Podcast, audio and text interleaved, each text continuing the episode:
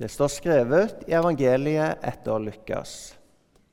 På reisen til Jerusalem dro Jesus fra by til by og fra landsby til landsby og underviste. Da var det en som spurte, 'Herre, er det få som blir frelst?' Han sa til dem, 'Skjem for å komme inn gjennom den trange døren.' For jeg sier dere, mange skal forsøke å komme inn, men ikke klare det. Når husherren først har reist seg og lukket døren, og dere blir stående utenfor og banker på og sier, 'Herre, lukk opp for oss', da skal han svare, 'Jeg vet ikke hvor dere er fra.' Da vil dere si, 'Vi har jo spist og drukket sammen med deg' og du har undervist på gatene våre. Men han skal svare, Jeg vet ikke hvor dere er fra. Bort fra meg, alle dere som gjør urett.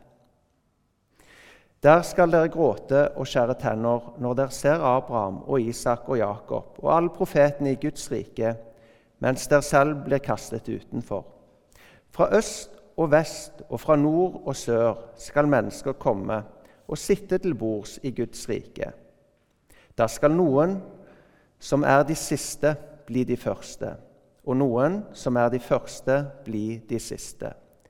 Slik lyder det hellige evangelium. Før jeg ble prest, så jobba jeg som konduktør på toget. Og Da var det sånn at vi prøvde å være eh, nøye på å holde tida. Og selv om det av ulike årsaker ikke alltid gikk, så var målet at i det sekundet når tida var inne, så skulle toget kjøre. Og Hver eneste dag så var det mange som kom idet dørene ble lukka. Og da var det for seint. Dørene de kunne verken åpnes fra utsida, og jeg som sto på innsida, kunne heller ikke åpne dem. De var sperra. Og disse som kom for seint, de ble stående igjen på plattformen. Mange hadde nok tenkt at de hadde god nok tid en stund før og at alt ville gå bra. Men da de kunne se toget som sto klar på plattformen, så var det nok mange som forsto at de lå dårlig an.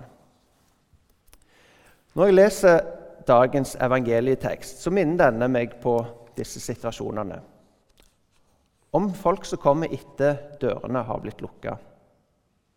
Jesus han forteller en lignelse om Herren som lukker døra. Og når han har lukka døra, så slipper ikke flere inn. Dette er ikke en av mine favorittbibeltekster. Og Det kan være vanskelig å vite helt hvordan en skal forstå det Jesus sier her. Lignelsen blir gitt som et temmelig unøyaktig og et bildelig svar på et konkret spørsmål. En mann spør Jesus, 'Herre, er det få som blir frelst?' Jesus sier ikke noe antall på hvor mange som blir frelst. Han gir heller ikke noe prosentanslag. Men i lignelsen er det snakk om at det er mange som ikke vil komme inn i himmelriket. Hvordan kan vi forstå dette? Jesus er jo den som ellers inviterer alle mennesker til Guds rike. Han som møter de som de færreste i hans samtid hadde trodd var verdige til Guds rike, med nåde og frelse røveren på korset. Og han så helt borterst i glassmaleriet der, som det skinner lys gjennom hodet på. Som tydeligvis var en stor synder, og som vi ikke hører at har gjort noe for å fortjene inngang til Guds rike, til himmelen. Nettopp han blir lova adgang dertil. Det eneste han sier til Jesus, er 'Jesus, Husk på meg når du kommer i ditt rike.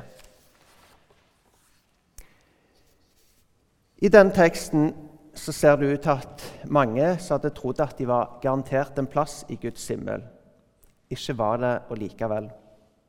På samme måte som de som skulle ta toget og trodde at de hadde god tid og tok det med ro eh, i forkant. Men så gikk dørene igjen, og toget kjørte uten de. Jeg tror denne teksten er meint som en særlig advarsel til de som er selvsikre. Sånn som flere òg av den religiøse eliten som Jesus omgikk i Israel på, på hans tid, var. Og til òg Og jeg tror det er en advarsel til andre mennesker med maktinnflytelse som tenker at deres posisjon kan redde dem. En advarsel om at ikke posisjon, veltalenhet eller at det at de har omgått de riktige folka, som betyr noe. Folk som har vist med sine liv og sine gjerninger at de ikke har tatt imot Jesu ord. At de ikke har villet bøye seg for Gud.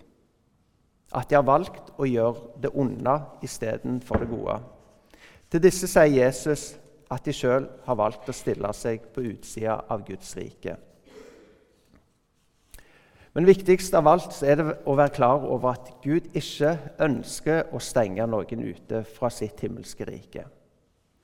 For som det står om Gud i Paulus' første brev til Timoteus Han som vil at alle mennesker skal bli frelst og lære sannheten å kjenne.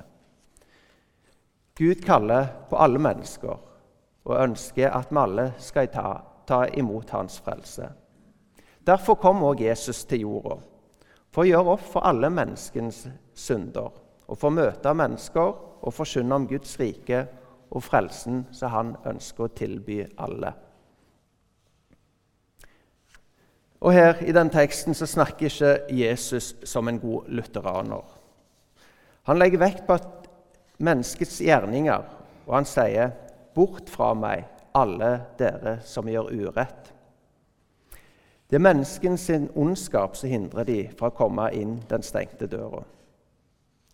Dette er mennesker som har spist og drukket sammen med Jesus.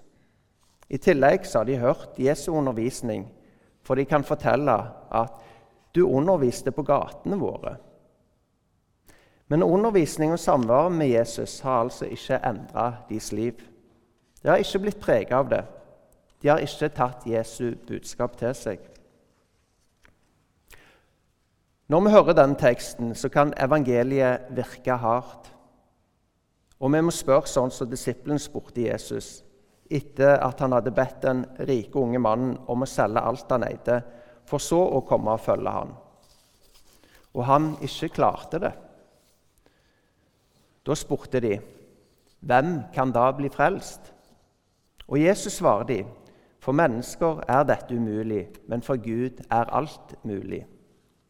Med andre ord kravet til et godt og riktig liv som Jesus stiller, det er umulig for oss mennesker å innfri. Vi klarer uansett ikke å gjøre alt det gode vi burde. Dette er umulig for oss, men for Gud er alt mulig. Han gir oss av sin frelse på tross av vår feil og mangler. Gud gjør det umulige mulig. Gud vil frelse, og Gud kan frelse. Jesus gir oss den frelsen ved sitt liv, ved sin død og ved sin oppstandelse.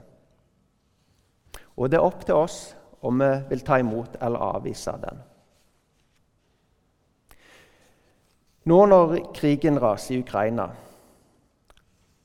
så blir det ekstra tydelig for oss at ondskap òg er noe som hører menneskenaturen til.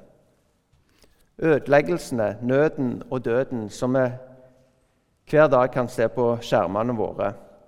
Det skyldes ikke naturkatastrofer, men at mennesker velger å gjøre det som er vondt. Putin og hans medsammensvorne har med overlegg gått til brutal krig mot sitt naboland. Sivile blir med overlegg ramma av bombene. Retorikken fra dette regimet er at de foretar en fredsoperasjon de vil fjerne lederne i Ukraina og redde landet, som de sier, fra ondskapen som de sier at det, det står for. Med andre ord det russiske regimet det snakker om fred, men det bringer krig. De sier, sier de vil gi liv, men de bringer død. Og Det er som om George Orwells fremtidsroman 1984 har blitt til virkelighet i 2022. Romanen den skildrer et samfunn hvor myndighetens undertrykking av borgerne er nesten total, og hvor meningsinnholdet i språket det er snudd helt på hodet. Eh, med det som blir kalt nysnakk, eller new speech. Et av slagordene som styresmakten der bruker, er nettopp 'krig er fred'. som blir forklart med at for å kunne opprettholde freden som en konstant være i krig. Denne boka er skrevet i 1949, nettopp inspirert av totalitære regimer som Nazi-Tyskland og Sovjetunionen.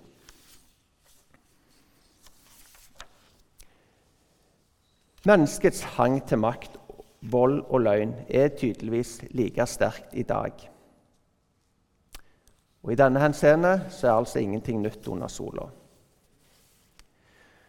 Og I denne sammenheng så syns jeg også det er ekstra vondt å se at eh, patriarken i den ortodokse kirka i Russland tydeligvis er mer opptatt av makt enn av medmenneskelighet, sannhet og rettferdighet, og at han støtter diktatoren Putins styre og hans krig.